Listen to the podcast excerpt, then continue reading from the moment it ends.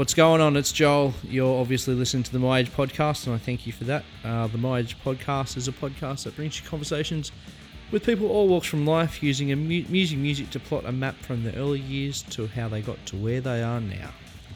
Uh, first off, Happy New Year and whatnot. I hope whatever you're doing, you're doing well. Uh, keeping head above water and all that kind of jazz. Uh, apologies for the little weird podcast at the end of December. Uh, I, I just ran out of time. Um, as I said, December's really, really busy for me. But to make up for it, uh, a mid-month podcast, mid-month episode even.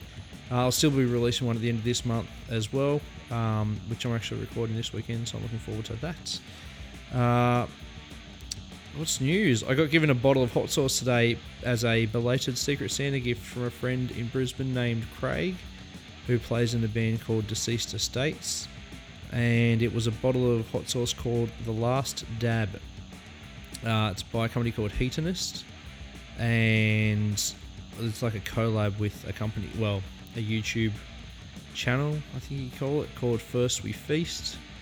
And they're the guys that do the hot ones. Now, if you haven't seen the hot ones, after this episode's finished, go to a device that has YouTube uh, and Google search hot ones, and you'll see there's probably about 100 episodes up where they 100 interviews where they get people to eat different hot sauces and interview them. My description is really lame, um, but it totally consumed me and still does uh, for a long, long t- has for a long, long time. Um, and this is basically, pardon me, this is basically the 10 out of 10, or the the, the hottest sauce that they do. Um, to call a hot sauce 10 out of 10 sounds odd as as odd as that sounds because a lot of companies now say, oh, 14 out of 10, 15 out of 10, or whatever. But um, look, if you watch the res- if you watch uh, the episode, you'll see how brutal it can get. Uh, I recommend my favourites were the Ricky Gervais episode, the Action Bronson episode, and the Russell Brand episode. Uh, they're all fantastic, but again, with 100 odd episodes, um, comedians, movie stars, movie stars, actors would be a better way to put it. Um, basketball players, rappers, um, comedians. If I didn't say that already, I think I did. There's got to be something there for you that will tickle your fancy, and it's really, really interesting. Um, hopefully, the cicadas in the background aren't making too much noise and it's not shitting you too much. But uh, this will, yeah, the intro will be over soon, and we'll be on to the episode. Um, there actually something else that's totally consumed me for the last two weeks uh, is a podcast called Blink 155. Now, before you hit the fast forward button, let me explain. Uh, it's two Canadian gents who talk about Blink 182, or every song Blink 182 have ever recorded, and the reason it's called 155 is because at this point in time, Blink 182 have recorded 155 tracks and they do it. A weekly podcast, and I've listened to 24 episodes in the last two weeks since like January 2nd. And on the surface, it sounds horrible. Like I can understand that you think that, and I think the two guys who do it would completely agree um, that it's a horrible concept. Uh, but they go really deep, really deep with these songs. Like they spend you know, an hour and a half, an hour and 45 minutes talking about a three minute Blink 182 song. Uh, it's fucking incredible. I think you should go check it out once you've watched some Hot Ones episodes, or if you're driving and you need something else to listen to after this podcast, then uh, go check that out. Um, and with a bit of luck, I was speaking to the gents today, and with a bit of luck, uh, both Sam and Josiah, the two hosts, are going to be on the My Age podcast. So that's something to look forward to. Anyhow, today's episode Doug Smith, an Australian hardcore stalwart. Um, no point in really giving you too much of an introduction because we get straight into it. This is great because it was a one on one podcast, like face to face, which are always more, well, yeah, they're all enjoyable, but this one I think kind of face to face interviews always come across a lot better. Anyhow, I hope you enjoy the episode as much as I enjoyed recording it, and I shall speak to you at the end. Cheers. Ladies and gentlemen, Thanks for listening. We've got uh, we're in a special hidden bunker tonight. Uh, it's a Wednesday night. It's really early in January. Um, I've got a good friend who I've, I was thinking about it today. I've known for about twenty years, but only Many f- years. many years. Only Yeah. officially just met now. Would you? Would that? I be- know we've met at. Have we? Uh, I don't know if you remember the Rock Ape in Canberra. I'm sure there was one of your bands or something, and I was there. I lived up the road. Yes. And I don't know how, but yeah, we said, "Oh, hey, hey, I'm Joel. Oh, hey, I'm Doug." Yeah. And that was the only time before. That was it. Yeah. So like, one, well, this is the second time in about twenty years. We are the we are the living embodiment of the beauty of online relationships It coming like to fruition. personified. yeah. Yeah. Exactly. And we were really like not to toot my own horn because there's nothing really toot about, but we were really early adopters. Oh, When uh, fucking IRC? no one- was it IRC? Yeah, IRC. Yeah, yeah. Yeah, yeah. Channel Ska. Jeez, yeah. Yeah, there's a few of us out there still, but that yeah, just probably killed our street cred. But That's yeah, true. yeah. Um, people know I still like like d- not like modern ska, but s- people still wouldn't be surprised if I put like a. I mean, not that they're not modern, but I made a, a mixed CD for my wife for Yeah, this year, yeah, yeah. and I put a Less Than Jake song on it, and I'm fucking proud of it. It's a great song. So it's coming back. it's it is. Seventh Wave Star, Yeah, that's 2018. You heard it here. Yeah. Um, yeah, and I think if I think it was all about music, really. I think that's how we knew each other because all through music channels and Yeah. talking, and then we just bumped into each other on cyberspace again. Like we just kept bumping into Yeah, we kind of just kept on crossing back in and out of each other's. Bombshell Zine forum. Yep. Shout out to all the homies from Bombshell. You Zine know who you forum. are, yeah. and then like modern day incarnations of Facebook groups Yeah. and whatnots. Yeah. correct. Yes, What's up, Bada Bing? that's the one. Our brothers. Yeah, brothers, indeed. So, Doug, I've heard many stories about stuff you've done. Yep. You know, w- let's get into them. Let's Yeah. let's talk about let's talk about where it all began. Yep. Where were you born? What were your parents doing? Uh, I was born in Canberra, and my father was a career police officer, and my mother was uh, generally she worked in the she was either like a, a home duties or whatever the stay-at-home mum thing is called, and she'd done some other kind of admin work, yep. yeah, for the government and stuff. Um, so it was pretty, pretty suburban, pretty mundane, nothing too crazy. Yeah. yeah. Was um was it now, that- now that you've lived in a lot of different places? yeah. Is it weird seeing a lot of people working for the government, kind of as opposed to like in suburban in Melbourne, suburban Melbourne, where you're from, like where you're living now? Like there's a million different jobs. Where in Canberra, obviously there's a high population Yeah. of people who work for the government and that kind of thing. I always said when I was a kid, if I end up becoming a public servant and wearing brown and Public growing servants a beard, what I was after, I'm, yeah. I'm going to kill myself because that was not the path that I wanted to go down. I, uh, it's a very comfortable life, and I did spend ten years working in the public sector, the, the, the, yeah, Commonwealth Public Service. But um, yeah, there's definitely a, Canberra's a very um, safe suburban Yeah. space and, and pretty kind of uh, one dimensional. So the traditional career path, I guess, was come out of school, go into the public service, get comfortable and die. And uh, Get your fuck, time just- package and off you go. Yeah. that just was like used to scare me, you know. So, um, but I was going down that path, and uh, I was always doing bands and yeah and stuff. But I was always really wary of um, of, of becoming a, a, a Canberran, I guess. Yeah. The, the stereotypical. The stereotypical public servant Canberran. It's a slow death. Yeah. Yeah. Yeah. Death by a thousand uh, paper cuts from the photocopier. Yeah. Yes. Yeah. Yeah. Absolutely. So, what are your parents? lis- What were your parents? Were your parents into music? Did they play? What's the? Um, you know, my dad wasn't really into music so much. Um, I guess he was a kind of guy that used music as a tool. So he would get up at say six o'clock in the morning, and uh, do you know Ravel's Bolero? Uh, It's famous from the movie Ten. It starts off really quiet. It's a really long piece of music. Okay. and builds and builds and builds. So it would start off.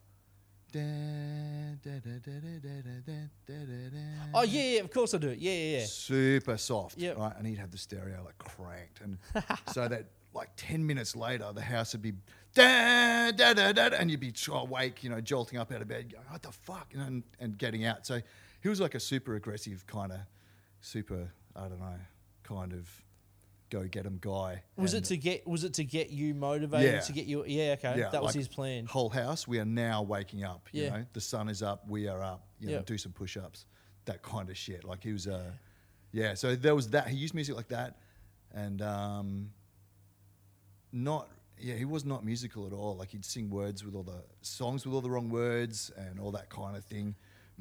um, and my mum was, oh, I mean, she bought me Ripper seventy seven, Good.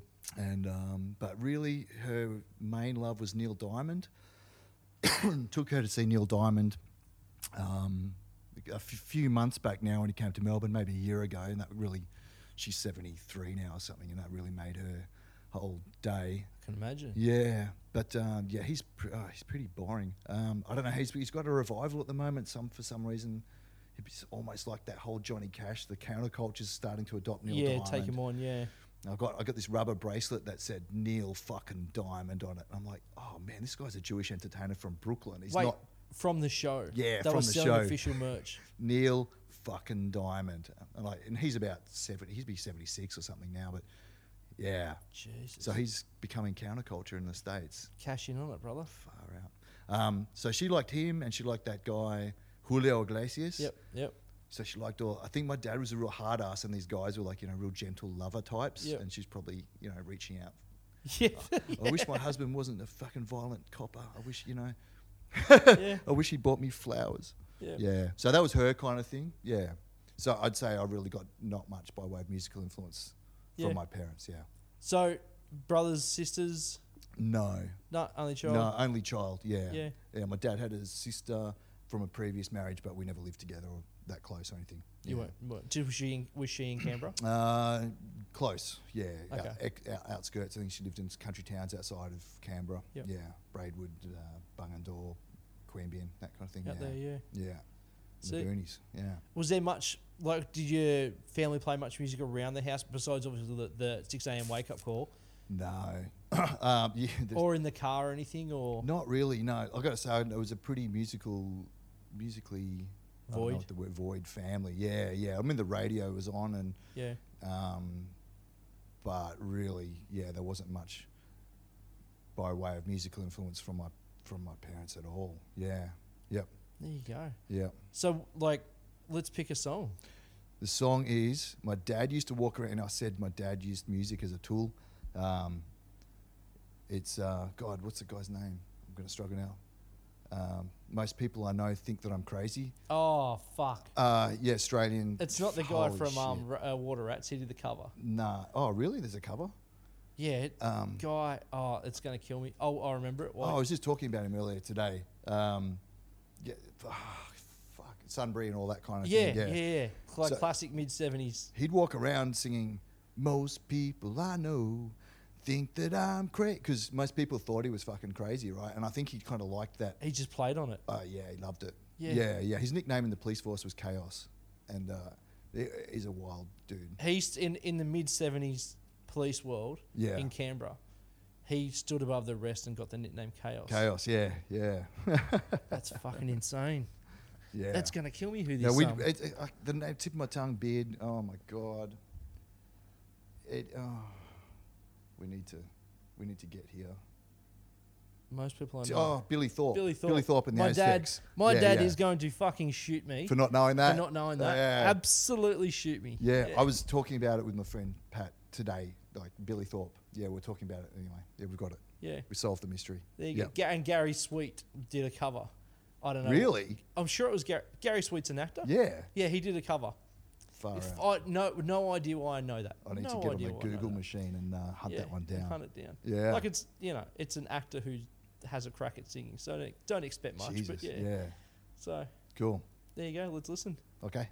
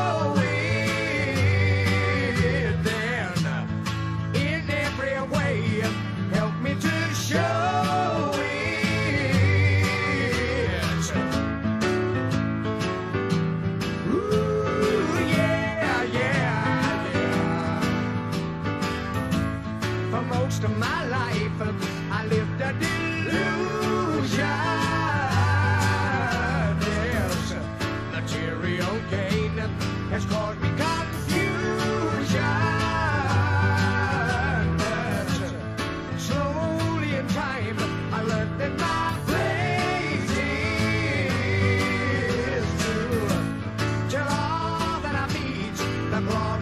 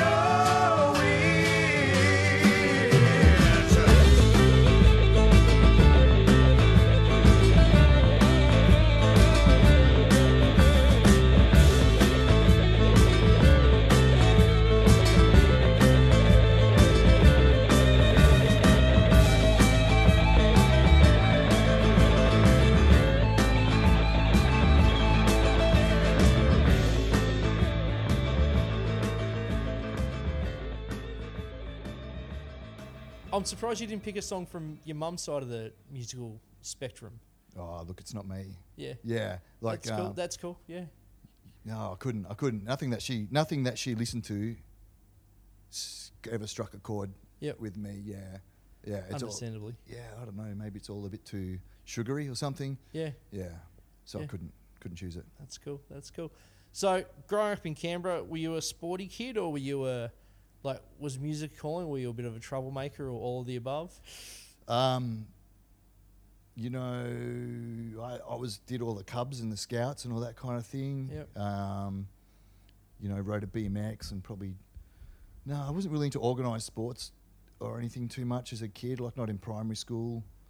Um, yeah, played soccer with friends and stuff, but nothing too crazy. No, I wouldn't say. I was kind of right into that kind of pseudo militant youth upbringing with the Yeah. which probably pleased my dad no end, you know, like doing the Cubs and Scouts and Army cadets and that kind of thing. Yeah. Did you come around to that mentality? Is probably not the right word I'm looking for, but did you come around to that, or did he kind of present it and you were just like, "Yes, I'm all on board for this"? No, I don't even think I thought about it too much, to be Yeah, honest. I okay. just kind of did stuff. But did you did you rebel against it in any in any way, Ooh. or you were just like, You know, like did you enjoy not enjoy, but did you adhere to the regimented like everyone's up at six and you know I was always a bit, uh, yeah, I was a bit sneaky. I don't know. I guess I was, I- drank, started drinking really early. Yeah. Um, yeah, at school and stuff. So I was always kind of doing stuff behind people's backs that they didn't know. I guess that's how I kind of developed this kind of covert side. That, Yep. um, yeah, no, I was, I was definitely getting up to hijinks, yeah but still maintaining a front. I guess. Yeah, living a double life. yes Yeah. Yeah. So how were you listen, How were you getting music? Like, do you remember past past your parents kind of playing that stuff around the house? Do you Yeah. remember much like older brothers, older sisters? Uh, sorry, you said just your only child, but like mates, brothers and sisters, and that kind of thing. I think um, countdown was probably more of a thing. Ah, of course. Um, I was at. I remember definitely one moment I really remember is being at a friend's house, and we were just uh, he had a brother, and I think we was mucking around in the lounge room, and Jailbreak came on the TV, and it was like those uh, like an epiphany. It was like the heavens opened up, and there's a light shone down on the TV, and I was just like, "Shut up, shut up, shut up," because I was just transfixed and. I just thought, shit, this is a defining moment in my life, and now I know what I want to do with myself. yeah. Okay. And um, I, was real young, I don't know, primary school or something. And um, I think from that, like I badgered my parents. I said, I need guitar lessons. And straight away I go home. I need guitar lessons, I need guitar lessons. And um, them not being very musical, um, mum said, Oh, there's a guitar teacher up the road. And your father's, I mean, dad know what, God knows what dad had a guitar, but um, it's this kind of nylon string guitar. I'm like, oh, cool, cool, yeah, I want to do it, want to do it. And so it was classical guitar. Yeah. Like none of them would have known there was any different kinds of guitar, and I had no idea because I was a kid. And yeah. then, Six strings and a neck. shit, so go. I'm learning all this like classical guitar, and I'm thinking all the time, man, this is not ACDC. uh, This is some something's not right here. So I stuck it out for a bit, but Yeah. um, I think I did first grade of classical guitar, and that was then I pulled the pin. But yeah, that ACDC jailbreak, just, I was mesmerised and transfixed, and I was like, It wouldn't. It wasn't a film clip or anything. Or was it, it was a a film, film clip? clip. Was. you know was, the one okay. where they're out in the like is it the desert or something and it's jailbreak and he's just talking about you know singing about the guy broke out of jail and then got shot in the Shot in the back, and yeah, yeah, yeah, it was yeah. that it was that and like everything else on countdown I just didn't care for Yeah. and then as soon as that came on I was like kaboom right Did you know who they were, or you were just No. sitting there watching it and went, "What the fuck is no this?" after that I was talking about ACDC and then another friend and his older brother had TNT, and he taped it for me. Uh, and actually, the closest link my dad had to music was his best mate's son was the bass player for Midnight Oil, and then I think I got some Midnight Oil stuff from him. And Yep. Then I was just, uh, and then after that, my friend Adrian Piani, his brother was a punk, and like early on, and Yep. and we'd always be going through his records and just playing shit and just going, "Fuck, this is amazing!" And like everything from Sex Pistols to Siouxsie and the Banshees, and, and that's kind of how I found about Dead Kennedys. I think he had uh, Fresh Fruit for Rotting Vegetables, and all that early punk stuff. And like Yeah. we were just tiny kids, and we were just, you know, at first you just like, "Oh my god, he swore," you know, like those Yeah. Sex Pistols and stuff, and you just kind of, "Whoa, what the hell's this?" And then I think you kind of listen to something that's got some heavy political stuff, like maybe Dead Kennedys, and you're like, holy shit, he's saying stuff that, you know, we don't hear about any other way. Yeah. And um, yeah, I think that was pretty influential as well. That I never, I didn't even know if I met the brother, but um, yeah, his record collection was super influential, I guess. Sick. Yeah. So let's go back a bit then. Yeah. Would you say would you say like as your second choice would it be um, jailbreak? Yes, yes, it is.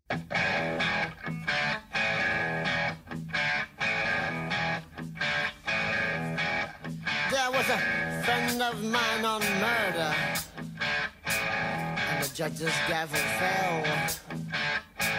Jury found him guilty, gave him 16 years in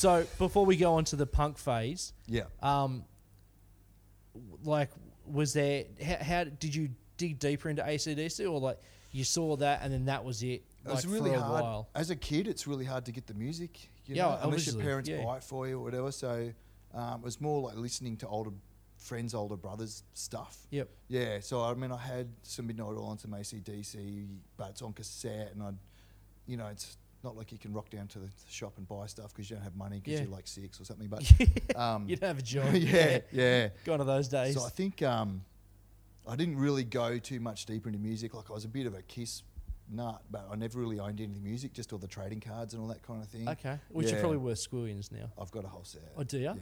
Do you know what they're worth? I'm too scared to look. Yeah, okay. I need to insure them separately. I'm like, yeah. Yeah. No, I don't know. Because that's where that's where collecting cards went went right. Like I, Yeah. I used to collect Larry Johnson, who's a basketball player, Yeah, mid nineties. Um, and for some reason, I've gone back down, like just like, oh, I wonder what they're worth, and I've got all these Wolverine cards. I wonder where they're worth, and I just look at it and think, fuck me, I wasted my money. Yeah, right. Nothing there. Nothing. There. Yeah, yeah, yeah. Like, but if you were if you were slightly clued in, yeah, like a Michael Jordan rookie card yeah. is yeah, worth yeah, right. two grand. Yeah, I know there's. I know Kiss nuts. Yeah, they'll pay money. Love that shit. Yeah, yeah, yeah. yeah, yeah. yeah. But no one got them as an investment. no, hell no. It was just like fuck No, yeah. I got it for the bubblegum probably. Yeah, yeah, yeah, And looking at mad shit. yeah, yeah, yeah. Yeah. Looking at dudes with big boots, uh, yeah, and long tongues. Yeah. yeah. Nothing wrong blood. about that as yeah, a kid. That's right. Nothing questionable. So, so you you what did you? Yeah, you- did you get much more? You didn't get much more into ACDC. Were they playing much more like ACDC? Did they start playing more ACDC on Countdown or anything, or what's the like? Was was Uh, it like a one and done until you got more money listening to ACDC, or Um, I guess I d- was trying to follow music. I just all kids at that at that time were all hooked on Countdown. Yep. And there were the top ten charts at the end of the week was a real big thing to follow. yeah, of course. But you know, I can't really remember anything else in particular, ACDC or anything after that, other than just listening to tapes. Yep. Yeah, I don't really remember much else sticking out. Yeah, Yeah, sick. yeah, So then from that, obviously, you got you started. You mentioned before you got into punk rock, and well, you punk rock was kind of on your spectrum, on your radar almost. would have been from about grade five and six. Yeah, it was Yeah. like pillaging the yeah the, the records and just uh, every time we we were there, we'd kind of be going through the records and listening and yeah, yeah and, just- dubbing. Yeah, yeah, Yeah. yeah, having cassettes and stuff. But um, yeah, no, that was that was really good. I think that was uh, uh, probably a very informative mus- time in music for me. Yeah. Oh, absolutely. Would yeah. Be. Yeah. I think you're still young and you're still kind of being informed greatly by w- your experiences with music at that age. Yeah. Yeah. So what did what did um, chaos Canberra, Canberra's chaotic police officer think of the Sex Pistols and Dead Kennedys? Uh, well, because it was on record at my friend's house, I never really had it around. Oh, okay, yeah, right. And he was not like uh, really that. Probably, we weren't that close. Okay, Uh, yeah, he yeah. probably wouldn't have a clue what I was listening to. Yeah. Um, yeah, really. Probably none, none of my parents, neither of my parents probably really did. Yeah. Yeah. Yeah. What about your mates? Like, were they? Did they know they were onto something that their parents would have would have not been interested, like would have frowned upon or shunned? I don't know because the guy lived with his parents, lived with his family, and I think no one would probably suspect guys in grade six of kind of being punk rock fiends and Yeah. yeah, yeah. Yeah. So again, under the radar kind of stuff, I guess. That's it. Yeah, I don't think, uh, and music wise, I didn't really have that much at home, you know, just some cassettes and and that's it. And also, you get headphones, people don't know what you're listening to, they Yeah. don't care, your parents don't, I don't know. And it's not like you can really just go buy a Sex Pistol shirt. Yeah, yeah, no, that Like kind of stuff really didn't wear happen on your till sleeve. way later. Yeah, Yeah. yeah, yeah. I wasn't that cool. I wasn't like Harley Flanagan and, Yeah, and born a punk rocker Uh, kid. bo- yeah, born into it, Yeah, I was just a boring suburban kid. Really. having what's the guy who did his forward of his book? oh, Anthony Bourdain did no, he do no, no. Um, someone did the forward when he was like when Harley was like twelve. He wrote that book. Oh yeah, yeah. Oh god. Allen Ginsberg. Y- yeah, yeah, Yeah, yeah. he nah. didn't forward any of your books or anything. I don't really think. Uh, yeah, I knew anyone important. Yeah, Yeah, that's fair yeah, enough. Canberra's not a very raging place for celebrity. Yeah. yeah. especially in the seventies. Yeah. Yeah. I did move around a lot. I lived in, uh, by that stage, I'd already lived in probably Townsville and Woomera and a few other places, maybe Sydney as well. Yeah, By by you being like eleven or twelve. yeah. I'd moved around. I moved every couple of years. Okay. So my dad was super career hungry and would travel anywhere for a promotion. So Wow, the whole okay. family got up and dragged all around Australia and lived in some of the less salubrious places to yeah, so we could get a promotion. Yeah, Okay. yeah. So when did you did you end? When did you end back up in Canberra, or did you not go there for a, like for a while? Um, times I'm, I'm not the youngest, and uh, everything seems to get a bit lost in the dim Yeah, recesses of time. I feel So that. sometimes I'd we'd go from one place to the next. Sometimes we'd come back to Canberra for two years, then back to and out again. Yep. So couldn't really tell you years. Um, when I was I was in Canberra for a bit, and in year eight, uh, I moved to Coffs Harbour, and um, yeah, around that time, I, I guess I kind of really fell in with the punk scene around then. And, And there uh, was a there was a thriving of sorts punk scene in yeah, Coffs. yeah, yeah. There was, and it was, um, yeah, it was pretty cool because Coffs Harbour was like a regional centre. Yeah. and um, you know when you get like small alternative scenes that everyone's, it's a lot more unified. Like it's not like you've got. Oh well, the 15 skinheads are over there, and Yep. then, then the chaos punks are there, and the crusty punks are there, and the rude boys are over there. It was just like if you were something that weren't a surfer or a football player, you all hung out. Then you Otherwise, belong, yeah, together, you'd yeah. get bashed by sawmill workers and shit. Strength in numbers, yeah. Yeah, so everyone kind of hung out together, and um, you know, I was just floating around. I wouldn't say I was an ace face of the scene or anything, but I definitely had like they were all my friends, and I wasn't friends with people that weren't In that clique. in that clique, you know, Yep. because it's a real outsider thing. Um, yeah, I mean, it's it's a kind of conservative coastal holiday town, and Yeah. they didn't like people that looked different, and uh, yeah, anyone that was a bit different, yeah, didn't go down too well there. Yeah. Yeah, you can I can imagine. Yeah. Yeah. they we used to hang around the mall, which was they blocked off the main street and put a mall in. There was this thing, the rotunda, they put in. The, they must have thought they were going to have brass bands playing in there or something. And because it was shady, we'd all meet up there and hang out there. And they eventually ended up employing a security guard To to, sh- kind of try and shoo us on and Yeah. stuff. Oh man, man, I could tell you some stories about Coffs Harbour. You'd think I was lying. Um, I'll tell you because this is just so crazy. I've got to tell you. Go for it. The Coffs Harbour Advocate was the newspaper that came out like twice a week. Yep. And one day on the front cover was this headline Mall Gangs Deal Drugs. And there's a photo of us all on the rotunda. I'm not in it. I'm pretty sure I'm not in it. But, you know, the, the, that group is, Yeah. we're all kind of there. And um, they said there were two gangs that existed in the mall. One gang controlled one end of town, or the drug dealing, and the one the other gang controlled the other end of the town. And one gang was called the Mutants, and they had dyed black hair and wore black clothes. And one gang was the Meatheads, who had short hair and tattoos. And that we used to fight for the supremacy of drug dealing in the mall. And it was just like fucking crazy. It's a good narrative. Oh, it's a cool story. Like, yeah. It would be unreal if it actually happened. And uh, so the whole town pretty much fucking hated us, you know, and Yeah. the police were harassing us. We'd always get pulled over and get, you'd be walking down the street and people would abuse you and stuff. So, you know, it was a pretty, it was a pretty tough place to be a little bit different around there. And um, there was a follow up article, which is just as crazy, that said, and it was written by, so the, the oldest kind of punk dude there, his name was Lyndon Landrigan, and uh, his brother was a journalist, and he wrote the, I think he might have written that story, I don't know. And the next story was definitely by him, and it said, Do you know that movie Suburbia? That's, I think it's Penelope Spheeris, and it's about like a group of Yeah. punks that live on the outside of a town Yep. and stuff. They said that we'd hired that movie from the video store and all taken a character from that movie and we're all living that character that to be that. Yeah, Right. Just so it's all just bullshit. It was just made up. So, yeah, we weren't very fucking popular in the in the in the town. And we to, at sc- at the school, um, we used to sit together like across. You know, it was really across all ages. So if you were like in year seven to year twelve, but you went to punk, we all kind of sat in the one area for protection from from the outside world, I guess. And all the other groups would be kind of just based on years.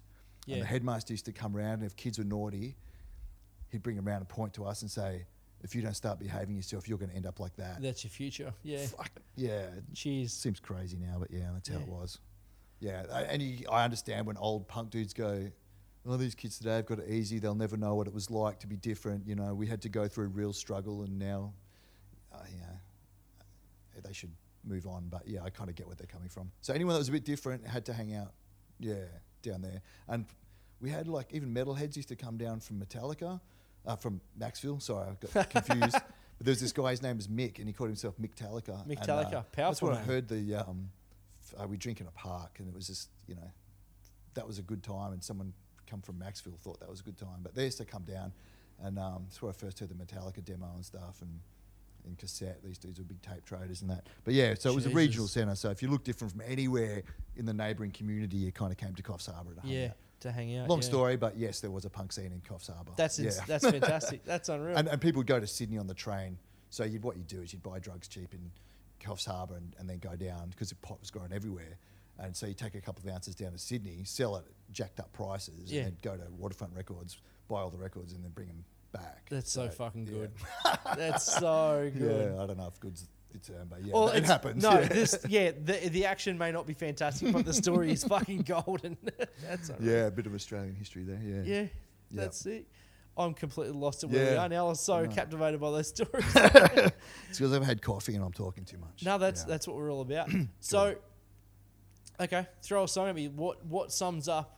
I guess since you you know you didn't have a great relationship with your dad, so he probably wasn't didn't know what you listened to. Yeah. What was the one thing that you were like, if we could put it, if we could put a soundtrack to those days in Coffs Harbour of cops picking on us and the local rag riding shit on us, what was Yeah. the one youth anthem you that know kind of what? summed it all up? I think um, the Sex Pistols were still. There was this bit where the Sex Pistols were cool when you were a kid, and then there was this bit where all of a sudden they became really daggy because things had moved on. But I- I remember even playing soccer and traveling on the bus. The group of us would be singing like Sex Pistol songs, and you know, Bodies is just Yep. the one. It's got the fuck this, fuck that. You know, it's just like, I guess my mum hated the fact that she knew I listened to the Sex Pistols and she hated it. And um, yeah, I remember listening to headphones and going to sleep at night. She said, "You can't listen to that music when you go to sleep because it'll go into your subconscious and you'll I don't know, worship the devil or something." You know. Imprint your brain. Yeah, yeah, yeah. And um, but we used to sing Sex Pistol songs on the bus on the way to soccer games and stuff, just to play interregional kind of sport. So I'd say Bodies is the one that probably was the most easily kind of shocking, um, summed up the kind of whole fuck, fuck you punk thing Yeah. that we had that was going on around that time. You know, is being a we don't want to fucking be part of your whatever world you've got going on. Yeah, it was the most kind of offensive and easily kind of so grabbable. yeah, I've been waiting for someone to pick this. really. Yeah, like you know. Do you know, like they, I got embarrassed that I liked the Sex Pistols for a while because they, I don't know, they were like daggy kids music and punk rock had moved on, and my god, I can't believe they're a manufactured boy band. But fuck, Steve Jones' guitar is like amazing, Yeah. like, and really, I mean, it's just kind of you listen to it now, and at, at the time of the world was going to end because it was noise and it's all anarchy and stuff. You listen to it now, it sounds like kind of like a hard rock. You'd probably expect it to be on like a Gold FM, middle-aged man kind of like, which is what I am. Yeah. You, you know, like it just doesn't sound like the terrifying threat that it was back in those days. No, not at all. Yeah. But Steve Jones, what a guitarist, and like obviously like Sid Vicious couldn't play guitar, bass, Bass, guitar, yeah. or kind of ever, but especially not in that recording. So he just played the root note on bass and just had that really tough, solid sound. And um, I actually, yeah, r- musically really appreciate it. I'm glad it wasn't too cool to listen to the Sex Pistols again. Yeah, Yeah, yeah. What did you think of their um to completely diverge? yeah, I remember when I first started to get into like alternate music and that kind of thing. And this will date it, and I, I'm going to say it was about '95, but I could be completely wrong. yeah, Was when they got back to well, they got back together and did the Filthy Lucre tour. yeah, yeah. and I w- it always stuck with me that Johnny Rotten was like, that "We have come together to take your money." Yeah, yeah. Like, as a as a person who missed the Yeah. first wave, I was like, "Hey, you know what? Fuck it, take their money." Like, I Yeah. don't know, I, like I don't get, I you know, at the time I didn't get where they were coming from. I just knew the music kind of thing. Yeah. What was your take when they came back? What was your take like the second time round? I'm real funny with those things. Like, I was probably too cool. Okay. Like, I'm too cool to go to that. Yeah. Um, I, you know, I kind of wish I probably went now just so I could have seen it. yeah.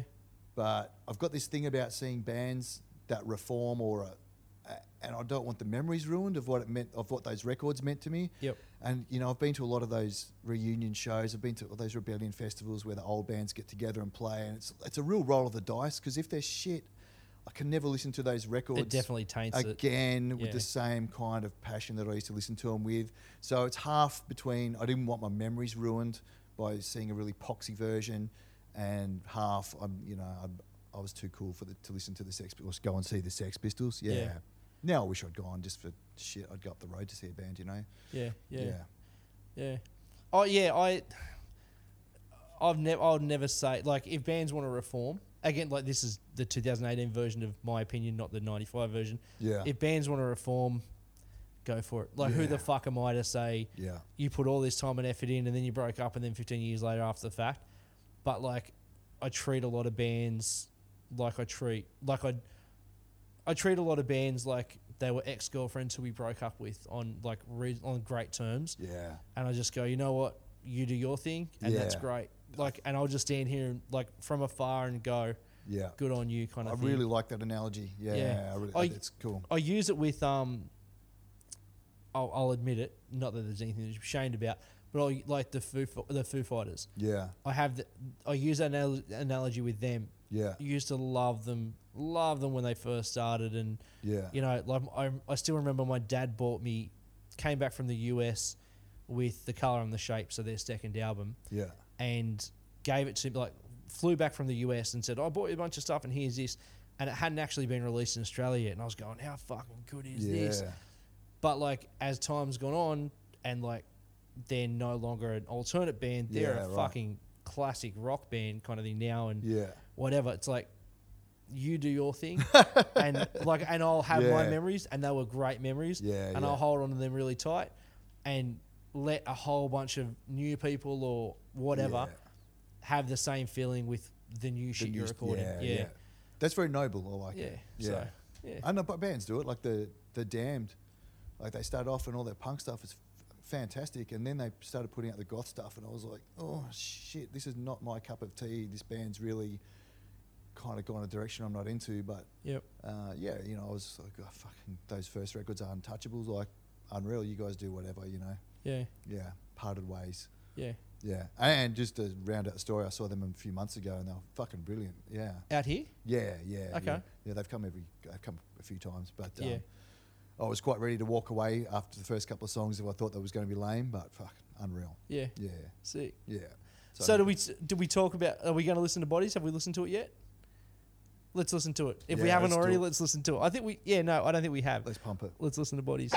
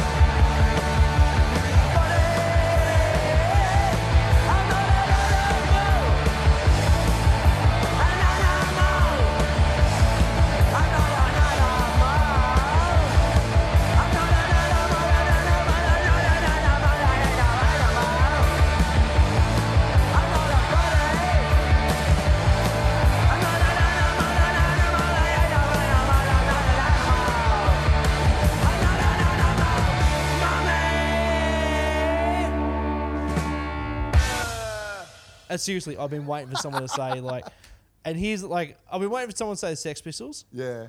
and I was hoping that was the song they picked. So yeah, that's yeah, perfect. yeah, yeah. That's it's cool because Yeah, I reckon that song still shocks. yeah, absolutely. Yeah. yeah, Yeah. like the yeah, Subject matter, like every, Yeah. yeah, the um, there's some things that are timeless yeah. in that. You know, nothing's too taboo. Like Yeah. you know, Abortions, yeah, swearing a lot. yeah. So yeah, Cool. bodies. Um, so when I first, I don't know where you were living when we first started conversing online in um, IRC and whatnot, but I know like when we first started conversing, in my mind, and you know I would have been, I wouldn't have been overage. I still would have been young, like Yeah. underage, and you were like the dude who'd done it kind of thing. like you know you'd done a lot of stuff, so like right, yeah. from were you playing in bands in Coffs? Oh, Like what? Yeah, when did you like? That's how I know. I always knew you was like Doug Defence oh yeah. and like that whole. I, ki- I kind of dicked around in bands. By that stage, I'd picked up an electric guitar and I was teaching myself how to play from listening to like really basic punk, like 4-Skins and and, and just kind of obscure French punk bands and stuff. Yep. And um, I guess Oi is really good for that because it's kind of really dumb music. Like it's, it's Yeah. pretty it's pretty toned down. It's aggressive nursery rhymes. Yeah, yeah. So it's good for Yeah. learning, and um, yeah. So we kind of played, had a kind of garage band there, and we played uh, Coffs Harbour Mall Battle of the Bands. Awesome. And awesome. some band came on. They were really, you know, could play. Then we came on, and I think I chickened out of singing, and the other guy chickened out of singing, and this guy Conan who um, went on to form Vicious Harry Mary and a few other things in Sydney. Like he he was in outside even for us. He was he used to wear a monocle and a Motorhead t-shirt to school and stuff and long hair. He said, "Oh, I'll sing." Sorry, he was an outsider to the outside. Yeah, yeah, because he just turned up late, and like, he was like, "Shit, we're all cooling into punk rock, and you've got a fucking monocle on, like, you're next level, you know." Not ironically, or like No, I don't know. Maybe he had hippie parents and he was just on his own path or Yep. whatever. But power yeah, good guy and that. Yeah. And um, yeah, he said I'll sing, and then whatever we played, maybe Sex Pistols and just stuff like that. And I just remember him ad libbing and just giving this rant about repatriation for Vietnam veterans and stuff. Just a full like Jello Biafra kind of ADD style rant. And I, even I was like, shit. And then they turned the power off on us. Oh, good. Yeah, Fantastic. So that was the freedom of expression there. But that's how you know it was a good show. yeah, pissed like, off yeah. a town. Yeah. and then they turned, then they f- fucked us off, and then um, put the next band on, who was like a Bon Jovi cover band. Good. Fantastic. Of course they were. Yeah. And then I snuck back on and did a solo version of uh, "I Want to Be Your Dog" by the Stooges, and then they turned me off again with the power. Yeah, that's so. Yeah, That's rock and awesome. roll. Did you did you try to sing or you just got up and played? Yeah, I know. Yeah, you're saying yeah. Oh, yeah. did you really? Yeah, yeah, yeah. I love that song. Yeah, Yeah. yeah, I used to request it on this radio show all the time. Yeah, I ended up doing that radio show as well. Yeah, There you go. Unknown Pleasure Show, CHYFM 104, Coffs Harbour. Yeah, That's ten to twelve on a Wednesday night. So how long were you there for? Five years. Okay. Yeah, high school, like from year eight to year uh, 12. Yep. Yeah. And then I was uh, put on the train with $50 and shake of the hand. I lived with my dad. Uh, we, my parents broke up and he, Yep. he took kind of took me up there. Yeah. Yeah. And then you caught a train Sydney, Newcastle, Canberra. Canberra. there you go. Yeah, cool. Back again. Yeah. Yeah. So it's fucking fantastic. Um, playing Iggy covers and Sex Pistols covers. Mm. What what prompted you to go? I can do this. Like I can write my own shit. Um, wonder where I went from there. I don't know. I got kind of got really. I was in a pretty destructive lifestyle, and um, I didn't really do much by way of music. Uh, it was a pretty hard living kind of thing. I ended up living in a government bed set and basically just uh, yeah being unemployed and Yep. no future, you know. And then um, like bad things happened all around me, and uh, eventually I was always into hardcore as well as like the kind of punk and oi stuff. Well, let's talk about that because that's how like I that's you know I think of you as you're you're the you're a hardcore guy. You, Yeah, right. You are like yeah I don't know that's I don't want to sound like I'm fucking blowing smoke at your ass, but like so how did how did you get into hardcore? what, Um, what was the progression from Pistols and Iggy Yeah. to Agnostic Front? I think maximum rock and roll. Okay, So, like being living up in Coffs Harbour, you you know, people come back with stuff from uh, Sydney and stuff, and you get maximum rock and roll or I'd go to Canberra visit uh, my mum, and I'd go to Impact Records in Canberra and pick up Maximum Rock and Roll. And in those days, to get records, you looked at the ads in Maximum Rock and Roll, and then you had to send well concealed cash or money order to this record label. So. And then you'd have to list, you know, I want this record, but if you haven't got it, then this record. Alternatives, Yeah, yeah. So then you'd have to you know, go to the post office and get American dollars or uh, at the bank get American dollars or money order and then go to the post office and send it off and it might take I don't know how long to get to America and then your records may or may not turn up and then it would take months and you'd never know if they were coming by sea and take three months and stuff. You never know what you'd actually get by the time they arrive. And I was just I was kind of That's so to me. That's so fucking romantic. like the whole oh I don't know what I'm gonna get and it's all fucking lucky dip. Compared to now, it's just like click click. Oh yeah, click, click. yeah. It's But definitely that's- sorts out the wheat from the chaff. Yeah, Like, that's- if that's- you're a true fan. yeah, yeah. but that's like rose colored fucking glasses. Like that's you know. That's just how it was. I don't, Yeah. you know, didn't know any better, and it was just kind of cool. But I was definitely, you know, I was into the oi thing, and I listened to kind of a lot of stuff, but you know, the skinhead thing really got me. And then you kind of I'm looking at these dudes like Youth of Today with shaved heads and all that, and they kind of it was something really different. Uniform Choice is another album with had the shaved heads, and I'm like, oh, these guys are like, it's kind of like they're real staunch and shit, but it's not kind of traditional skinhead stuff, and I've just got to investigate it. So I agnostic front. My friend Paul was talking about before got me into agnostic front and Cro-Mags and stuff.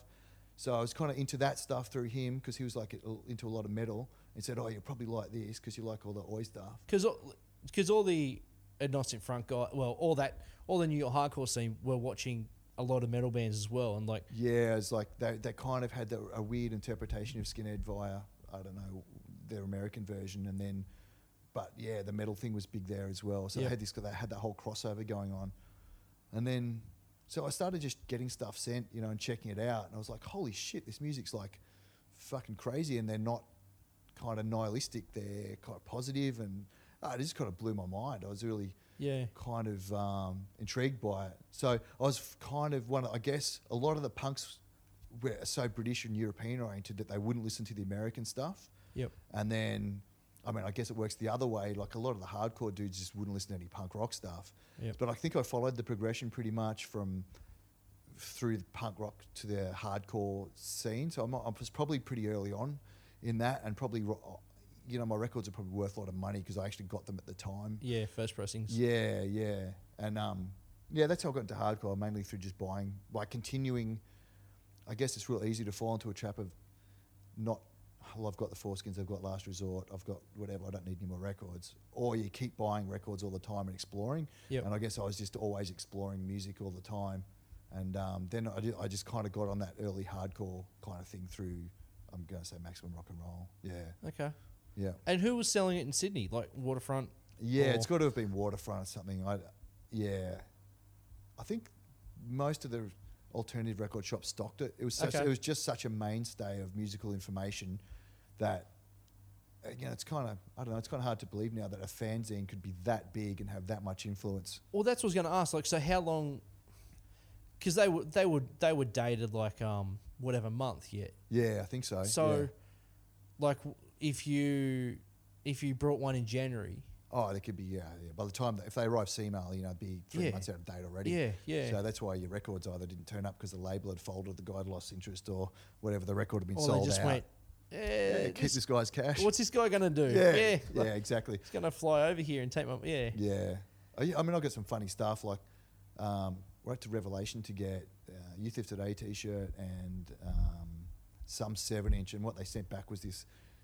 When it was when uh, all the straight issues were wearing the oversized T-shirts, and it was bright yellow, and it said "Youth of Today Go Vegetarian" with a picture of a cow. Good. And I wanted the fucking one with these angry shaved head Yeah, screaming. the live thing. shot. Like, what the fuck is this? Yeah. And then they sent me a quicksand seven inch, and I was like, "This is shit." 'Cause it was just a- Post-hardcore, kind of just kind of kicked in, and I, Yeah. I think I frisbeed that, but yeah, yeah, you never knew what we were going to get really. Oh, and I sent money off for the agnostic front skinhead T-shirt from one of the oh, maybe it was Liberty and Justice LP or something, and um, they just never turned up. Like the guy just fucking yeah. So yeah, it was a hit and miss game. Yeah. Yeah, fuck. Hmm. When I was a boy. Yeah, Yeah. Yeah. We wore an onion on our belt.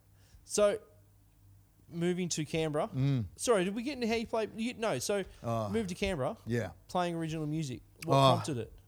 I, I did an oi band with this guy, fucking huge skinhead guy called Pete Madden, and that we used to rehearse in the dudes from Armoured Angel's house, and then that almost kind of got up and running as a band, and then something fell over, like he moved or something, and that never got kicked off, and then I essentially kind of just kind of gave up all drinking and intoxication and whatever, and um, Oh, that's right. Sorry, you said yeah. You said you're going through a rough, a bad patch. Yeah, yeah. Sorry. So like, yeah, my friends started kind of getting really badly fucked up, and uh, so I thought I'd better do something, and um, and I think I put, I put like ads up in the Impact Records local music thing. Like, uh, I was really keen to do something hardcore instead of oi, and um, yeah, f- influence agnostic front, chain of strength, youth of today, that kind of thing.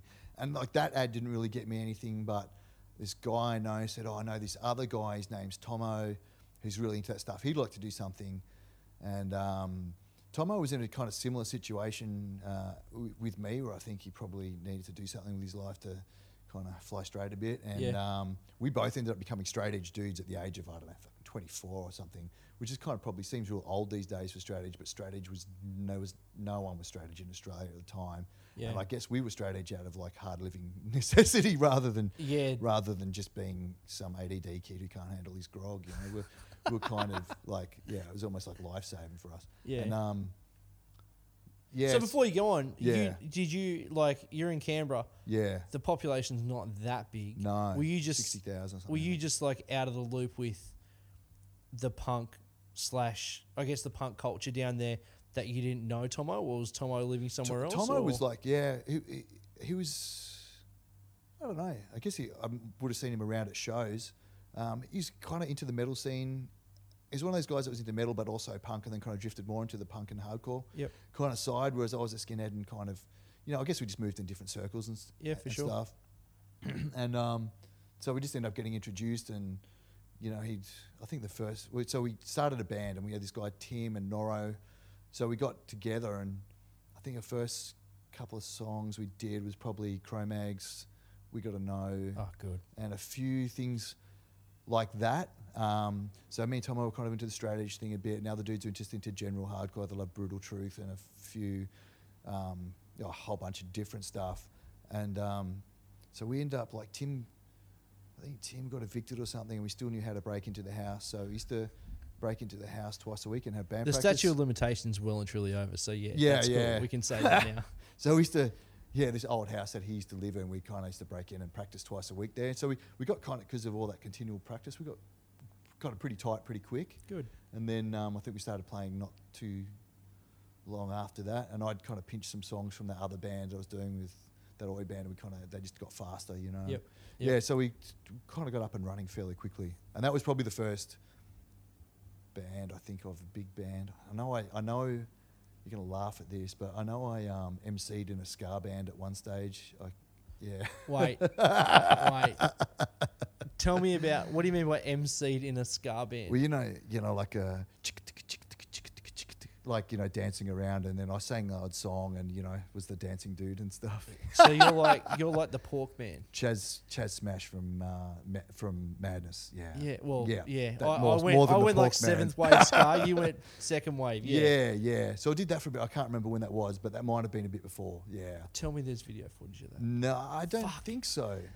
Um, What was the band called? Oh, you're gonna laugh. It was a ska soul crossover band called Air Cushion Soul. Like a Dr. Martens yeah, reference. but Yep. yeah, S O U L. You know. yeah, yeah, like bouncing souls. Yeah, Yeah, yeah, yeah. yeah. So I did that somewhere in between. Because uh, I also on the side I DJ'd ska and reggae and stuff Yeah. like that from the whole skinhead thing. Yeah. Yep. So yeah, so I've got a kind of pretty. I guess I had a fairly broad base, musical base, ranging from I don't know reggae to punk to hardcore and some you know ACDC and stuff in between. Because you Yeah. were you were one of the first guys that I remember.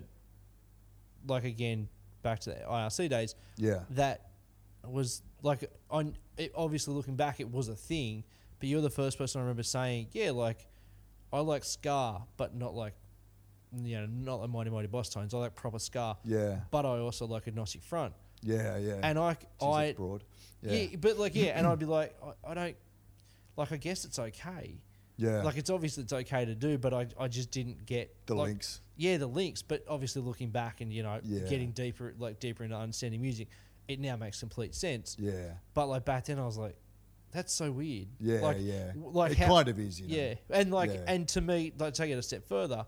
Well, if you like ska and you like hardcore, then where does NOFX sit in it? Like, do you like you know? And obviously you didn't like NOFX, but that was my to me that was the big question. Like, well, Yeah, yeah. they're they're like they sit in between, but like how have you? In my Yeah. mind, you'd kind of jumped them. and- Skipped it. Yeah, Yeah. they don't fit in that scene at all. Like as in because Ah, it's a do you different know, kind of just, ska. uh, but yeah, Yeah, it's- yeah, that kind of thing didn't work. A lot of the skacore stuff I didn't, I didn't really like. It's uh, I thought those streams were good separately. Yeah. Yeah. Yeah. Yep, that makes sense. Yeah. Yeah. So, what was the band called with Tomo? Forward Defence. Uh, Okay, it was Yeah, Forward Defence. Like that was that was the original when you guys Yeah. first got together. That was Forward Defence from the get go. Yeah. Yeah, that's right. I think we sat around and we're trying to come up with a name, and I was a massive toe to toe fan. Like toe to toe with a first kind of real hardcore band, I guess that I ever saw. Um, you know, for Australia, they were early, early on. You know, there depends what you call hardcore and where you draw the line. And that, but for me, Yeah. they were the first Australian hardcore band that I really kind of at least related to. I used to go up to Sydney and watch them, and the shows were violent, got into heaps of fights and stuff. But um, they played in Canberra and, and stuff. Um, yeah, so we're looking. I was like, oh, I wish I had a name like Toe to Toe, you know. So it was a direct rip off of Toe to Toe. There you go. Is that a, is that a like? Do people know that or is that exclusive? Probably not. That's an exclusive. Look out. you can have that one. Thank you. I'll Yeah. take it. So the whole Forward Defence thing was kind of like, kind of because I wanted a name like Toe to Toe, but it was already taken. Yeah. Yeah, Yeah. it's a fantastic name, It- and I- what a band. Yeah, Like, I agree. Yeah, yeah, yeah. We've talked about it many a times. many yeah. a times. Yeah. Yeah. Um, so you then moved from Canberra to Sydney, or, or did you bypass Sydney and go to Newcastle? Stayed in Canberra. So That's forward defence went for a while, Sorry, but we played in Sydney more than we played in Canberra because um, maybe the people were there. I don't know. We almost we. Yeah, I'd say we played more in Sydney than Canberra, um, just because it had the had the venues and the population and the other bands to play with and stuff. We did play in Canberra a, a bit, but really we were kind of like almost adopted by Sydney, I guess. Yeah. And we used to play in Wollongong and Newcastle, the other couple of places we'd play a lot as well. So our weekends were like jumping into Norro's station wagon and he was a furniture removalist and he could just f- make stuff fit. Just a Tetris wizard. Yeah, yeah. So we'd be, we'd have, you know, we had shitty gear and yeah, it's not, not like the kids these days. Yeah. But, but we, we had like um, shit instruments and stuff. We to all kind of jam them into this station wagon and drive halfway across wherever just to play. But um, yeah, so we got around and out a bit. So yeah, it was almost like I lived in Sydney for a while. Yeah. Yeah. So what was the band? We were talking when we were previously, before, as we were talking about organising the podcast. Yeah. You were saying how you had band practice somewhere, and you travelled four hours for band practice Oh, for the so- weekend. What so was that link? Forward defence, you know, I don't know. You sometimes end up becoming like a brother or sister band with another band. Okay, Like you end yep. up becoming friends and you play together all the time. You like each other's music and you kind of end up having this symbiosis with another band. And that band at that time, towards the it was kind of towards the end of Forward Defence, was Arms Reach. Of course, and that's right. Fuck yeah. me, they were so good, so good. Especially in the early days, they were mind blowing. And um, Shout out Luke Dolan. yeah, Luke, I listened to your interview. Yes. Yeah, it was really good too. Yeah. Um, so they needed a bass player, and I loved their band, and they ended up asking me to play bass, and I was chuffed, and I, and you know, because I like all the people in the band as people individually and stuff. It was like not joining a band; it was like hanging out with friends. Yep. And um, you know, those dudes were pretty, except for Squelchy, I think the drum, like, they were all pretty much straight edge. And um, going to visit them was like cool as hell because they'd be doing positive things, going to the beach and eating nice food and stuff. So it was almost like a little mini holiday going up for band practice. But I used to, I was working for the Department of Defence and I used to finish on Friday afternoon and then I'd catch, I must have caught a bus to the bus station to catch a bus from Canberra to Sydney, which was four hours. Then I had like an hour or two wait in Central to catch the train from Sydney to Newcastle, which what's that, two hours or something? I don't know. Yeah, easily two hours on a train. Yeah. So then I'd get into Newcastle on Friday night. Then we'd have band practice in Newcastle on Saturday, and then on Sunday it'd be the opposite way. You'd travel six hours or whatever back to Canberra. But um, yeah, no, it was it was cool. It was cool. Like if you love it, you know, it, Yeah. it's cool. And um, so yeah, I used to do that. I did that for a while, and that originally it was only for one tour to kind of get up to speed to play a tour, and then that kind of ended up. I think that was a Melbourne tour. Yeah, it was, and um, yeah, that was cool fun. And then um, I pl- ended up playing more shows after that, and eventually they got Polar. I think came after me. Jamie Hay was the first bass player. Okay. Yeah. You yeah. know, now he's doing what acousto beard rock stuff now, Eat that and post truth. and he's now married to Christy from uh, Arms Reach, and they've got a kid. Yes. Yes. Yeah. So it all kind of came back full circle for Yes. them. Um, Have you heard post truth? no. I'll have to send it to you. Will I like it? Probably not. Yeah. Yeah, I loved it. Yeah. But you probably won't. Yeah. So that's how I ended up doing Arms Reach. And shit, after that, I went from Arms Reach to the Blurters because they didn't. They needed a bass player, and so Arms Reach, you know, they kind of went pretty. Kind of that PC thing got pretty big and they got pretty political, and then you had the backlash, which was the Blurters who were like Yeah. anti-PC and stuff. Yeah. So I basically pinged around from Forward Defence to arms reach to the Blurters. It was just like going from one extreme to the other, you know. Yeah. Yeah. But Yeah. like that's that's you. Like you you cover you cover many spectrums if that makes sense. yeah, Like, you know. I'm a complex person. Yeah. yeah. We layered like an onion. Like an onion. I'm much like an onion. Yeah. Ripe. Yeah, very. Mm. So let's pick a song that Yeah. kind of what sums up. I'm going to go here with uh, Agnostic Front Crucified. Yep. Only, I think, because it kind of has the whole skinhead thing crossing into hardcore. And I think at that stage I was kind of really into oi and hardcore. And I think that's just a nice blend. And I'm a huge Agnostic Front fanboy. I've got Agnostic Front tattoos. My dog's name is Stigma. Rest in peace, Stigma. Number plates, yeah, AGFRNT. And yeah, I don't know. So I'm a fanboy. Not on that car. Not on that car. Yeah, yeah. Yeah. Something more discreet. Yeah. Um, yeah, so that's why I'm going with Agnostic Front. Played with them a few times. Played, yeah, like Stigma really looked after us in New York. I pl- oh, then, yeah, that's another story. But I went to New York with marching orders and we played, and Stigma looked after us, and it was, yeah. So, So the band just went to New York. Uh, we went to this is marching orders. Yeah, yeah. Yeah, we went over to the states. To, uh, I've been in and out of that band. Like I'm a kind of fill-in guitarist when they. Right. Yeah, so I've recorded on some recordings with them, and other times I've played the songs off other albums. So I've toured, like so we toured Europe and, and America a couple of different times. Of- I mean, a couple on two, once in America, once in Europe. Um, and we played at Oi Festival. Fuck, if you want to hear crazy stories, Oi Festival in. Laid uh, on me. I've got all the time in the world. Don't you worry. Oh Jesus, no, it's it's huge. Anyway, we played in this. We went for this Oi festival in Pennsylvania. Was it Pennsylvania? Pennsylvania, whatever, some steel town that was uh, sh- dead. And Yeah. we played this Oi festival. We went because New York's the nearest place. We went there. I stayed. I really, was really keen to stay in the um, Chelsea hotel. Yep. And then we played. we ended up playing this show. The venue fell through at the last minute, and we ended up playing in a tranny bar downstairs, Lucky Cheng's or something. So upstairs was all these trannies, and downstairs was all these like skinheads and stuff. It was it was nuts. And there were these two French guys that wanted to fight everyone down there. Anyway, America. Yeah. And then, yeah, this festival. Like we got there and they said, "Oh, you can play now." And it was like two o'clock in the afternoon, and we're like, "Dude, we didn't come here from Australia to fucking play at two o'clock in the afternoon." And it was our guitarist Phil's honeymoon, and he was in a hotel miles out. We said, even if we wanted to, we can't because our guitarist is miles he, away. he married a girl yeah, that was like, yeah, on your honeymoon, you can go tour. yeah, yeah. Dude, I know. that's fucking. they broke up, oh, okay. There you go. and um, That's amazing on her behalf. Yeah, I know. Yeah, her mum's. She- I don't know. She knows all the old Australian musicians. I think it's in the blood for her family. Yeah. Um, so that room was like half full of white power skinheads. They were obviously white. You weren't allowed to wear political stuff. And Oh, this is the this is the, the Oi festival's rule. Yep. Yeah, yeah. The town's a shithole, and um, oh fuck. The, the promoters said, "Oh, you've we've got your rooms at the whatever fancy hotel right next to the venue." So we go to the fancy hotel, and they say, "Oh no, we haven't got a booking for you." Good, Ring up the promoter, put us in this place called the Trailer Inn, 15 blocks down, and um, fuck, there was lines of coke left in on the table, condoms falling out of the toilet. There's no locks on the windows. And it was the ground floor. There was hookers in the foyer. It was this sh- shithole. You could rent it by the hour.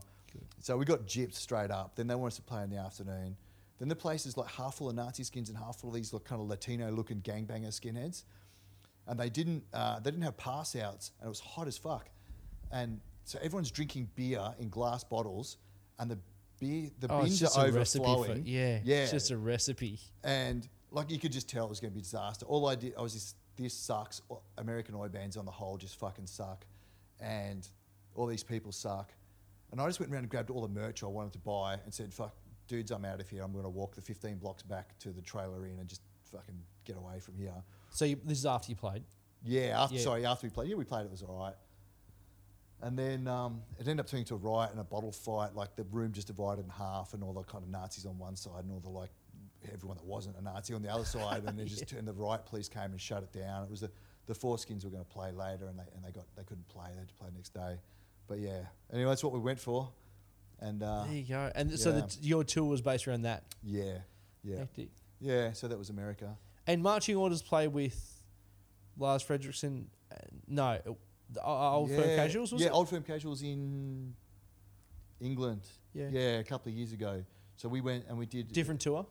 different tour. Yeah, Yeah. so uh, there's a different album, and they had um, they had a different album. It was on Contra in Europe, and they organised the tour. So I think we played at Rebellion Festival, and then went up to uh, Amsterdam, and then through the, kind of the top of Germany, and popped out in Prague. Okay. Yeah, yeah, and that was that. And we played with Old Firm Casuals in Brighton. Yeah, and uh, I think they were also Rebellion, but yeah, that's a, everyone's at Rebellion. Yeah. Yeah. See. yeah, He's a nice, and like we met Lars and that, and I don't even like Rancid. I felt bad, but um, he's a nice dude. Yeah, Yeah. he's a good dude. Shout out if you're listening, because I know you won't be. But yeah, he's a good dude. Yeah. Yeah, legit dude. Music fan from hell. Yeah. yeah, I can. im- Yeah, you can imagine. for real. He already had all the marching order stuff. Like, he Oh, already knew- wow. he already knew it all and had it all. Yeah, yeah. He's he loves music. Yeah. yeah. It's it's refreshing to hear that, you know, even at that level, they're still. Oh, like You know. I met Paul Bearer from Sheer Terror, and he's like, "Oh, I'm really sorry, guys, but you know, I didn't buy your records. I downloaded them. I hope that's okay." And I'm like, "Fuck, who cares, man?" Like, Yeah. yeah. So yeah, even you know, all those dudes that you think are kind of untouchable and above it all, they're they're just music fans like everyone else. That's you know? exactly right. Yeah. Yeah. and that's I guess how you tell good people from bad. yeah. Yeah, It's a good um, it's a good barometer. yeah. Barometer's the perfect word actually. Yeah. Yeah, Sick. Crucified. yeah. Any particular version, like live version or? uh, Oh wow! I, you know, live at CBGB's was a fucking perfect album. Um, that's really great and it's short, so that could be cool. But I don't mind. What's it? Was it on Liberty and Justice? I mean, that's a great version as well. But what if I said live at CBGB's just because that album? it's a fantastic live it's album. It's a fantastic live album. Yeah. The second one's good, but the first one, yeah, it's fantastic. Let's do it. Cool. Cool.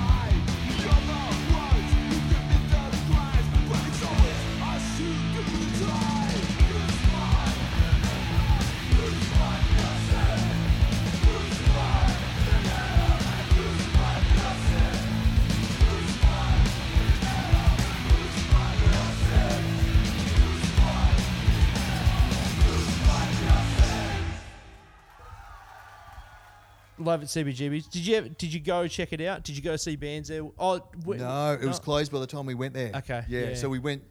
I think we walked past the shop and it's a menswear shop or something. Yeah. Like it wasn't even worth looking in the window.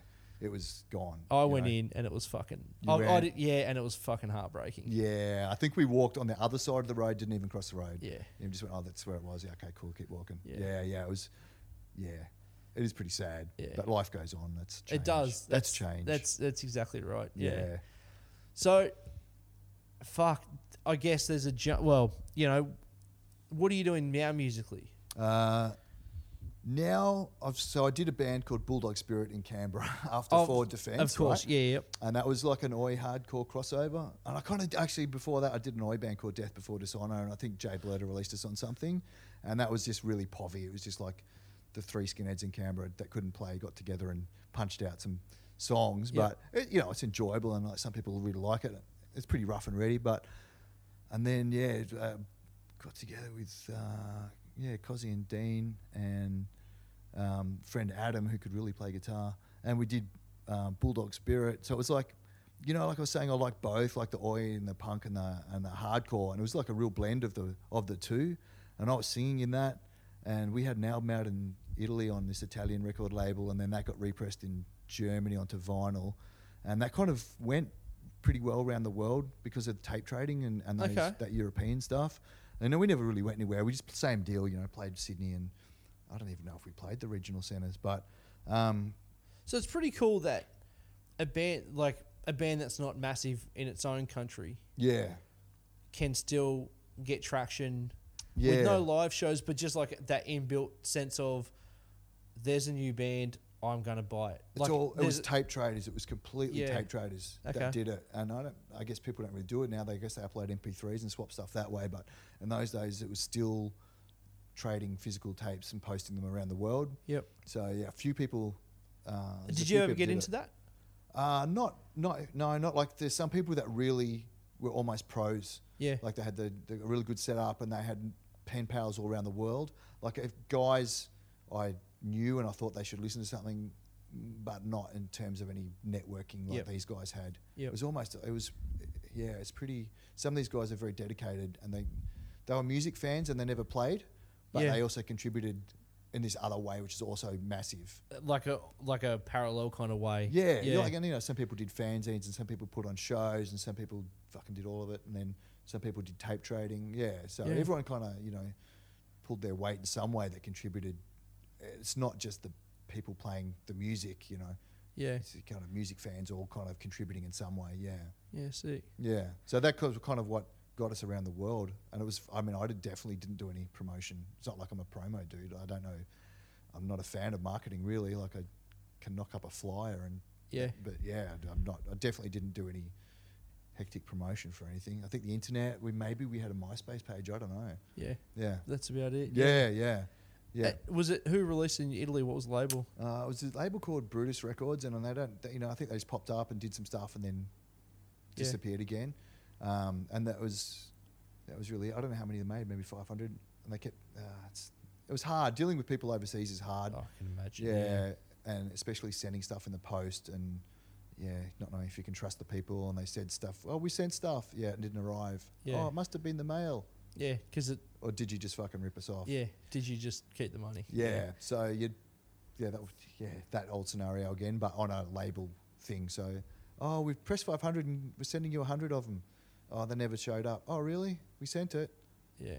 Oh, so yeah, it's, it can be Stalemate. Yeah. yeah, yeah, it can be a bit like that. And then this other dude in Germany pressed it on vinyl. It's actually mastered for CD, and I think it sounds the vinyl's cooler because it's on vinyl, but I actually think the CD is what it was mastered for. Is actually the better format for it, Okay. which is uncool, but you know that's the way it was back It in is, those days. yeah, yeah. What was it, late nineties or early two thousands or something? Yeah, yeah. Yeah. Sick. So you're you're not doing a whole lot musically. Oh shit! Now? It's going back to the actual original question. Yeah. Yeah. so then, then I moved to Melbourne and, and started, and, and those guys didn't. And then uh, there were guys there that essentially were kind of like marching orders guys, and, Yep. we, and we just up, did it again. Yeah, okay. And then we released another EP from Nigel Melder, um, a second kind of Uh, it was like a long EP, CD kind of. Oh, was thing. that on Trial and Error? Yeah, Okay. yeah. It was kind of weird seeing yourself in JB Hi-Fi and stuff. Yeah. Yeah. But I, you know, I don't, I don't think that was going to be the biggest seller in the world for him. Um, It's a passion project for him. yeah, mate's favor kind Yeah. of thing. Yeah, and then so I do. So Bulldog Spirit plays maybe once or twice a year now. Just uh, oh, you still play? yeah, no Okay. no new songs as such, but just um, hopefully that when you play, like people go, like we got guys that come from Brisbane and Sydney and stuff that will will come. Make a weekend of it. Yeah, yeah. So hopefully, if you kind of leave it as just a kind of not a very don't play all the time because you haven't got any new songs. So you play once a year or something. That Yep. it's a bit of a special event for anyone who gives a shit. But so we played recently. We played a Mickey Fitz fundraiser benefit thing, and that was really good. And then the other thing, the, okay, so the question way back was, what band? What are you doing now? So I'm doing this other band called the Hard Targets, which is something kind of a, probably a little bit different again, and it's with Phil from Marching Orders and Nigel from Mind Snare, Yep. and um, our original drummer was Paul Weller, and that's his real name, and he's actually a mod, but it's yeah, W H E W L E R. He's born into it. Oh, you Like he- cannot yeah. escape that. Yeah. Yeah, yeah. so we're good friends from the scooter scene and that as well. But um, yeah, we you get old and you have trouble getting together because people have got commitments with getting their kids on weekends and working Yep. shift work and stuff. So Paul actually we ended up um, getting Gordy in because Paul couldn't kind of really make practices and stuff. Yeah. So Gordy from every band, Frenzal, Mind Snare, is, is drumming with us now. But uh, actually, just before Gordy, when Paul was in the band, we released a seven inch in Europe on Contra, and um, yeah, I I guess that band is more like like uh, it's kind of hard to nail, but maybe like a late seventies proto punk pub rock pub kind of. It's kind of kind of a bit angry like punk and maybe Yeah. a bit more rock. I don't know. I don't know. I don't know who's going to like it, but uh, some people do, so that's good. Yeah. So we're just firing up now to write an album. So I think we've got tw- nine songs. So we're writing with Gordy, and so that yeah, we, we haven't been playing, but we, we're going to release an album soon. Yeah, sick. But everyone loves it. Everyone in the band loves it. I don't know. It's And that's all that matters. Like really, Yeah. at the end of the day, like yeah, and we're all friends. It's Yeah. it's super cool just to hang out with your friends and create something. And there's Yeah. uh, yeah, there's no drama or tension and stuff. Yeah, I mean, so like looking probably way too far in the future, yeah. but like, would you? Is there demand for it? Like from a from a Euro label to release it? Yeah, yeah. Nigel do Contra. Yeah. Pesters us for more stuff. Cool. Okay, Yeah, that's not so- a bad thing. Yeah, that st- the kind of style of music we're doing is is really popular at the moment, and I wouldn't say we're quite like what's popular, but the bubblegum, uh, the kind of glam boot boy stuff is is really quite big, and we uh, could probably easily get lumped in with that. Okay. Not not that I'd say we want to be that, or but it's probably that's probably the closest thing going around. So. Um, there's a bit of a demand out there for that style of music, the kind of proto punk, Chiswick era kind of, I don't know, Eddie and the Hot Rods kind of stuff. I, I guess it's like if you crossed ACDC with the Sex Pistols or something. I don't know. Okay. That I get. oh, God, I'm going full circle again. Back Yeah, yeah. that's what it's all about. Like, that's, Yeah. at the end of the day, you know, you you never lose that stuff. yeah, Yeah. And you know, you listen to music, so much music over the years, and yeah, it's you just end up. You could do ska, you could do hardcore, whatever, because you got you love it all. You know. Yeah, Yeah. it's all ingrained. Hopefully, people kind of grow. Yeah. Yeah. Yeah. You know, it was cool listening to Dolan talk. Oh, dude. So like Yeah. all the funk and soul and stuff and shit that he's and rap and hip hop and stuff. I mean, there's another example of somebody who's just loved music all their life Dude, yeah. kind of followed these paths. Yep. And like a different, I mean, he, he was Mr. Straight Edge of Australia. You got no idea how Yeah. kids would write to that guy, and he would write to every single kid back pages like proper. That's fucking unreal. He was nuts. Like he was really. There, fuck, Straight Edge in Australia would be a really different place if he wasn't around. Like, Yeah. he was. Yeah, people really looked up to him and, and stuff. But there was so much. But that's not all he was, you know, and that's not all No, he ever had in the future. yeah. You know, he, he loves that stuff and he knows it all at the back of his hand and collects it. But he's also just hearing him talk about having all this passion for all this other stuff. Um, yeah, you, you, I guess you, you bring that passion across to other music that you listen to as well. Yeah. That you get involved with, and it's just funny, you know, hearing. I know I DJ and he DJs, and, and you know, yeah, Yeah. it's just it's cool to hear people um, just kind of follow their own paths with the music thing. I think it's very easy to get caught up in subcultures and genres, and you know, I've got to listen to this and that's it. Yeah, follow the framework that's already there. Yeah, yeah, yeah, I'm a punk, so I listen to this, and uh, can't listen to that. Yeah, no, just follow your nose. Yeah, That's- yeah. ears. Ears. Your ears. Yeah. All your senses. yeah, yeah, Yeah. whatever it takes. Yeah, that's right. Yeah. So, what song defines Doug Smith in 2018? This is going to sound really freaking egotistical. Lay it on me. Well, I wrote this Hard Targets is this song um, called Nothing Left to Prove. Okay. And I think you get, and really it's written from my perspective as a guy, and I just turned 46. Yep. So I was probably, this might be a couple of years old now when we recorded it, but essentially it's a guy who's in his 40s just kind of looking back. Yep. And, um, you know, I think it actually, if I wrote it, it sums up where I'm at now, probably more than anyone else can sum up where I'm at now. Yeah. So um, is the, the intention isn't really to kind of do some mad marketing and promo on the sly. But you're going to drop it anyhow. Well, it's just that eh, I actually wrote it for this purpose as to a song which actually says where I am now. And I mean, I guess I couldn't really rely on any other song to say it that I could think of. Hey, Yeah. that's like, I, I love that's fantastic because it's like it's not using someone else's art Yeah. to go. Yeah, I, I agree. That's me too. It's like no, no, this is me. Yeah, yeah. This is me. Yeah. Here it is. In yeah. 3D surround sound. Yeah. Yeah. Yeah. Yeah, that's unreal. Crack it. Doug Smith, thank you very much. Thank you, Joel. This It's is been a pleasure. I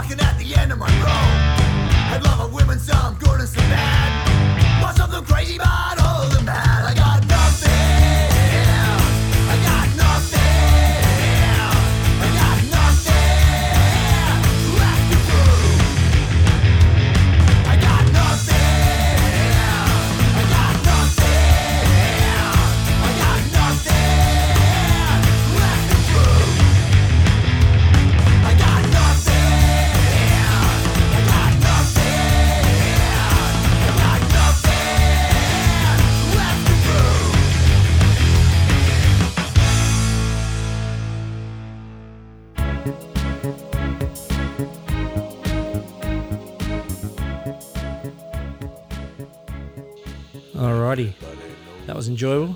Uh, thank you for Doug for hanging out, having a chat. Uh, really enjoyed that. Thank you for listening. Um, thank you for Nicole and Cody for allowing me to spend a bit of time away from them to get these episodes every once in a while, every month, two months this month. Um, and because I'm not busy enough, I'm actually in the early, early, early, early stages of starting a second podcast with a good friend, but I won't give too much away. But um, yeah. So I don't know if I'm going to do this once a month because because if I do the other one, then that will kind of be that will fill my quota for quite a while. Yeah, but um, anyhow, we'll see what happens. Cool.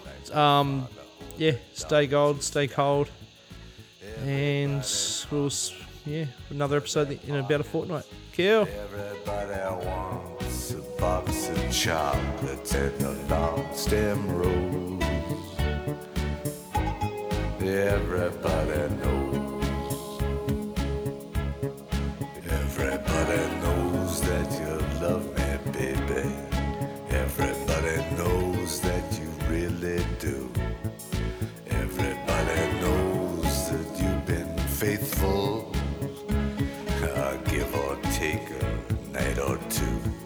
Everybody knows you've been discreet, but there were so many people you just had to meet without your clothes.